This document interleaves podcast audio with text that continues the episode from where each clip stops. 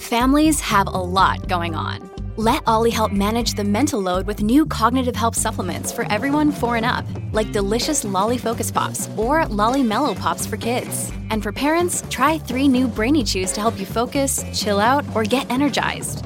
Find these cognitive health buddies for the whole fam at olly.com. That's O L L Y.com. These statements have not been evaluated by the Food and Drug Administration. This product is not intended to diagnose, treat, cure, or prevent any disease.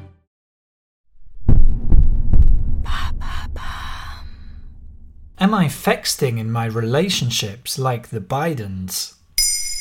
Thanks for asking. Interviewed by Harper's Bazaar in June 2022, US First Lady Jill Biden admitted to arguing over text with her husband. She said it's been a good way for them to settle disagreements, away from the ears of Secret Service agents and everyone else around them. Arguing by text is also known as fexting, which is a contraction of fighting and texting. Of course, it isn't only the US president and his wife who fexed. In a day and age where we practically live on our phones, fexting is commonplace in romantic relationships and friendships. Why do people fext? It can be helpful for those who have difficulty communicating their feelings. Writing sometimes helps us to be clearer and express what we really feel in a way that verbal communication doesn't.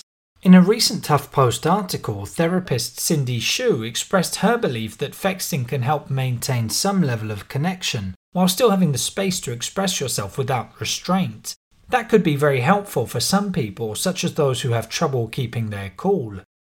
So, are we saying fexting is a good idea then? While it does have its advantages, it's not necessarily the best solution in all cases, and sometimes it can actually make matters worse.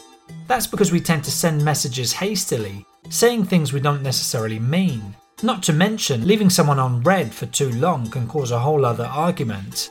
In reality, fexting is a cover. It's a way to avoid seeing the other person angry or in distress. However, it doesn't allow for the benefits of face to face arguments that can help resolve conflict. For example, body language can help people understand what the other person is feeling and contribute to calming things down. Another risk of fexting is that the exchange turns into a who can write the best message contest, which is kind of besides the point. After all, the aim of a healthy conversation shouldn't simply be to win a debate or prove that you're right. In short, arguing by text can end up being counterproductive and taking away from the number one quality that we should all seek to show in an argument empathy.